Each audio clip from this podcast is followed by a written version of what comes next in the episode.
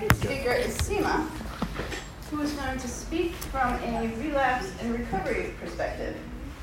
And uh, there's a little and on the end of this sentence, so it's apparently the, a mystery, or there's something It's a mystery, uh, very mysterious. okay. All right, so I'm gonna. So can we please welcome Seema? Okay. To start with, Kate borrowed my opening lines. right here on the table in the back, um, the relapse and recovery table. So I'm not going to read it again, but it's a wonderful quote, and you can pick it up over there. It's the one that I usually read when I'm speaking, and I start to cry every time I do it. Um, because it says we all need to be loved and accepted. And then it goes on to say because, not because we're abstinent, etc. But just the concept of we all need to be loved and accepted, loved and accepted, bypasses all my defenses, everything I learned from the time I was a little girl, everything I brought into OA, and everything I've been able to overcome and transform work, through working this program. I never felt loved and accepted, not as a little girl, not in high school, definitely not in college and since. And now I kind of am working my way toward that, and sometimes I do. Um, more often than I used to, and maybe even like half the time, I feel loved and accepted. I'm working on accepting myself, which is hard um, because when I hear it from others, as soon as they're gone, it's like, hmm, in comes the judge. But we're working on it. So I'm not going to read that, thank you. but I do want to say, read three things that I, three or four, maybe five, I'm not certain. It's, first of all, it's not an I program, it's a we program. Hopefully, Kate's share brought home why that's true, and my share certainly will. I was, I have had a very difficult life. I grew up in a traumatic and traumatizing family where there was physical, emotional, and sexual abuse, and um, basically got myself erased by a narcissistic, bullying parent who said, What you do and say and think isn't important, you have to do it my way. So when you're a little kid, you believe that stuff, and I went into hiding. I didn't start eating then. I don't know how come that happened. I grew up in a working class Jewish family on the Lower East Side of New York, and I can't believe I didn't start overeating food in that in that family because everybody else did. But um, I didn't. The one thing I did make sure I did was I went to college away from home. Freedom, I thought.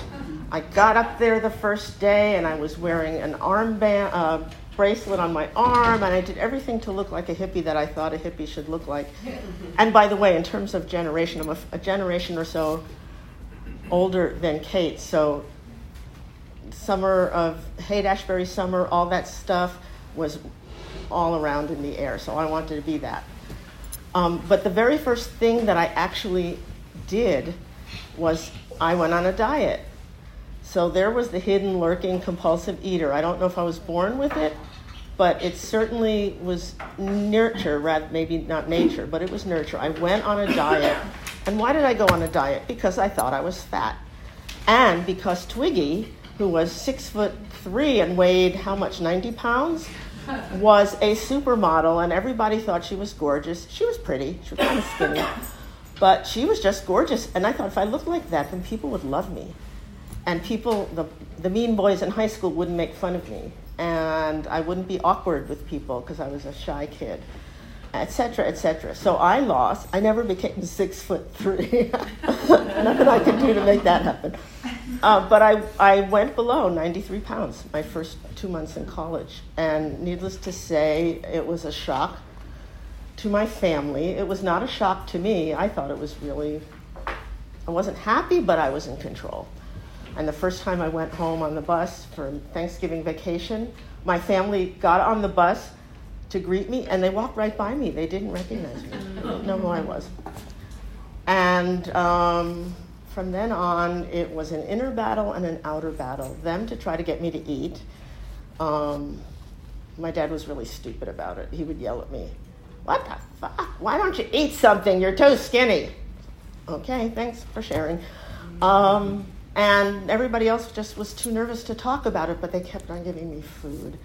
And what I did was um, really worked at not coming home as much as I could, not coming home for holidays, not coming home on break, spring break, that kind of stuff. Anyway, um, but I didn't really know that I had a problem. The binging, I started binging probably because my body needed to. Um, after a while, and I became, I went from anorexia right into bulimia because keeping food in my body was so terrifying to me that I couldn't do it. And so every time I ate, I threw up. Every time for the next 30 years. I started eating in the morning. Sometimes I binged. Sometimes I had a little bit too much food. And as soon as I ate it, I started eating a whole lot more so I would feel really full and throw up. Um, it's not a great way to live, but I will tell you that it totally distracted me from all the problems, family problems, and internal problems that I grew up with. I did not remember the sexual abuse. I didn't know that my father was verbally and physically abusive. I thought all dads were like that.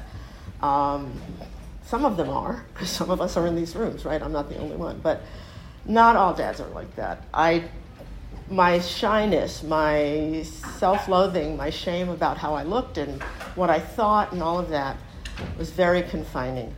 But as long as I could get to the food and a toilet 15, 20 times a day, or I could get myself into a cycle of not eating for several days, I didn't think anything else. Um, I didn't know about anything else. That was all. That was it. The binging was the problem. And I remember now, about 15 years ago, I started hearing in these rooms, "It's not about the food." Now I know but you know what, guys? It really is about the food. And it's really not about the food. But you have to get to it. You can't write get away necessarily unless you're a genius to it's not about the food until you've gotten through some of the recovery about the food. Um, I really thought it was the food. I totally forgot that I was abused. I forgot that my family was a wreck. Um, I thought my sisters were both outgoing and popular, uh, sort of popular. Um, one of them was pretty. The other one was the baby of the family, and nobody expected anything of her. Nobody else was fat in my family, but they were always constantly thinking about food.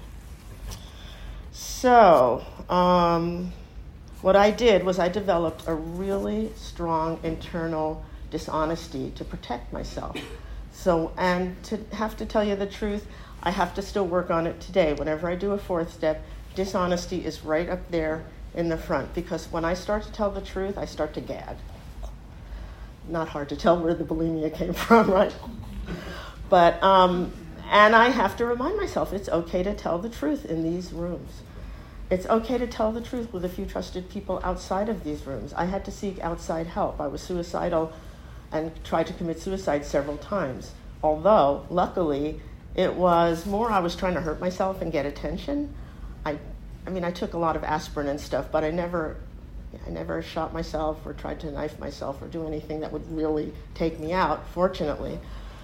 But obviously, I needed outside help. So I got that outside help. Um, and between that and OA, and I would say if I had to choose right now between my therapist and OA, I'd have to say I'd probably pick the program with some regret because I love my therapist, but I want to be here. This is not an I program, it's a we program. And when I'm in therapy, it's, a, it's an I program. My therapist is not part of the we, she helps, but, and I need you guys. And I'm also a lot, lot healthier and a lot more present and focused than I was when I was 18 and 19 and 20.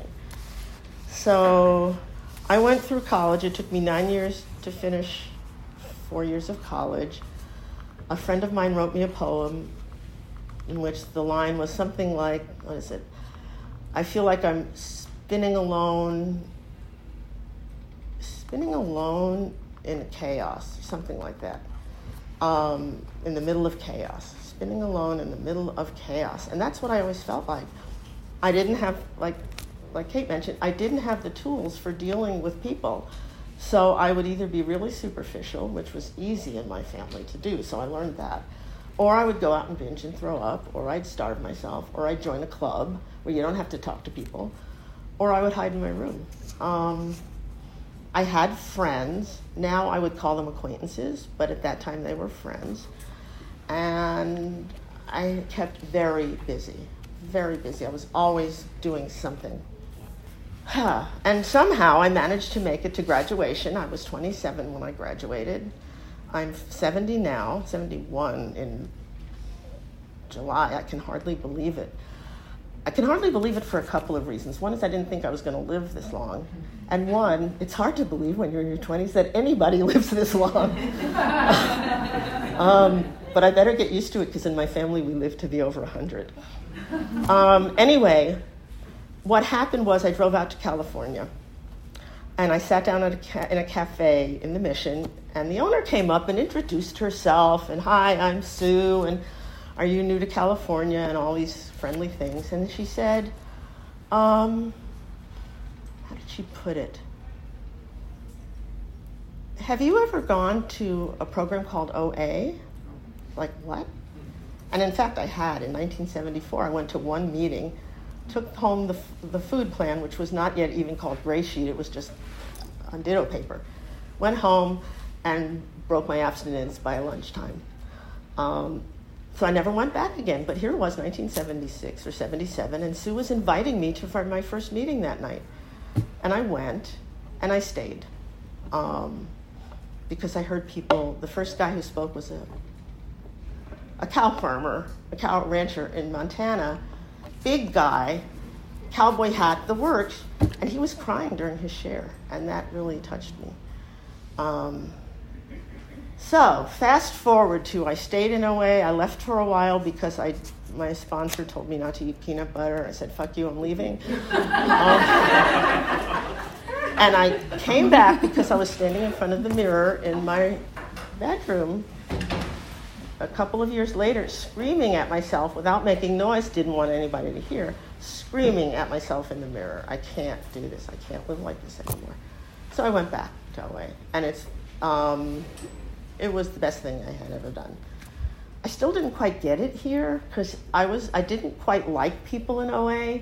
I liked some people, but I didn't like the shame. I, I felt so much shame about having to be in this program. And bulimia hadn't been invented yet as a word, so nobody, and I didn't want to say binge vomiting in front of like a crowd of people. So I never talked about that. Um, and I never talked about the anorexia. And I was doing a really bad job because I was, I never, oh, that's right, relapse. um, I was the relapse poster child for my 30 or 40 years in the program. I could not get more than a week, ever. Except for one year, I got 29 days, and I thought, woohoo, 29 days. And I binged the next day and threw up. Um, so, where was I? Oh, yeah, I came into OA and I stayed. I met a, some of you in the rooms, I think, were here when I, was, when I came in, but I see people at meetings who've been here a long time. And I was very discouraged. The only thing is, this was the only house on the block not the last house, the only house on the block. So I kept coming. And then um, I had a breakdown. It was a result of surgery, major surgery. I didn't come out of it the way other people did. I came out with just falling apart emotionally, just totally falling apart. And I didn't want to go to OA. And I went to a nutritionist. And she said, honey, I don't care if you don't like it, you got to go. Okay, so I went. And that was 1992, and I haven't left since then. And thank God. Really, thank God. I don't believe in God, by the way. That would be part of my share if I had two hours.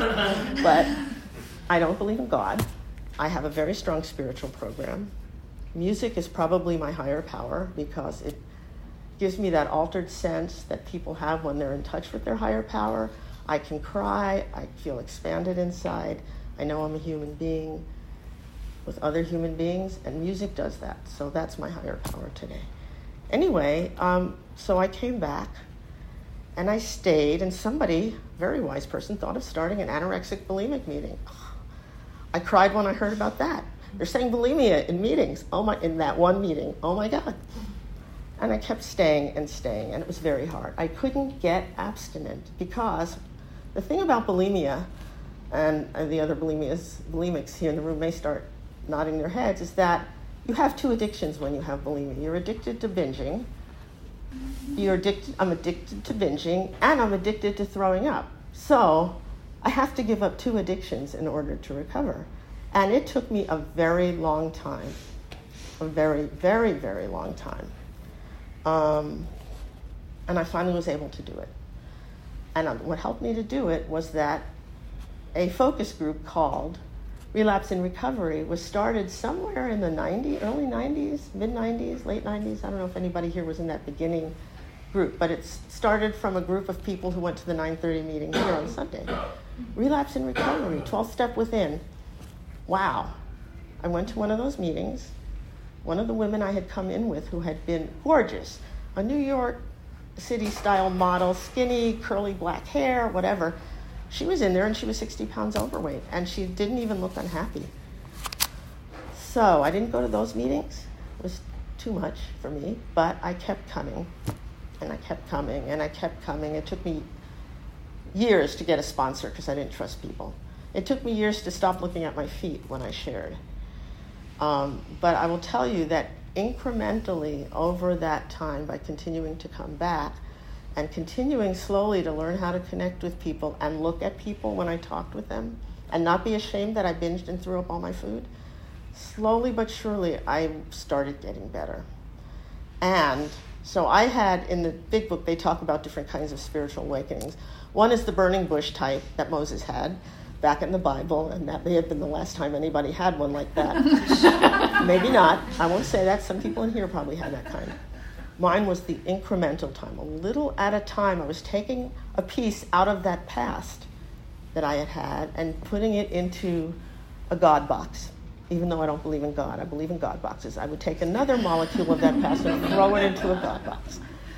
And I can say today, at 70 and a half, which I never, I never thought I would reach this, this age. I forget things too. A, but um, that I like myself almost as often as I like myself, probably equally with how much I judge myself. I don't dislike myself so much anymore, but I'm pretty fierce judgment, having grown up with it. But I like myself. I got up today and got dressed to come here, and I didn't go, ugh I don't go ugh when I look in the mirror anymore. I'm 70 years old. I have a stomach. It happens to women when we get older. You'll all get there, unless you starve yourselves. And please don't do that. It's not healthy. But women, when we get older, we accumulate a bit more fat on our bodies. It's normal. And for the first time in my whole life, this year, I stopped trying to make my stomach thinner or stopped thinking that it should be concave. Because concave was always that was my um, that was what I wanted to achieve, and I don't care anymore. Um, my clothes fit. I wear what I want. I used to be considered kind of weird for what I want and almost lost a job for that, but that manager left, and now I wear what I want. um, and I guess the thing that I love about OA, and that's different from when I started is that this was a one size fits all program when I started. It was gray sheet. If you didn't do gray sheet, you weren't following a food plan. And now it's pretty much any food plan that you can follow that will get you abstinent, do it. Do it hopefully with a sponsor. You know you're not doing it alone. And my food plan, and I'm not going to tell you what it is unless you ask me one on one, but mine is very non traditional and um, unconventional. And it's the only thing that's worked for me since 1977. I can, I've been abstinent now, I don't know how many years, I don't count them anymore.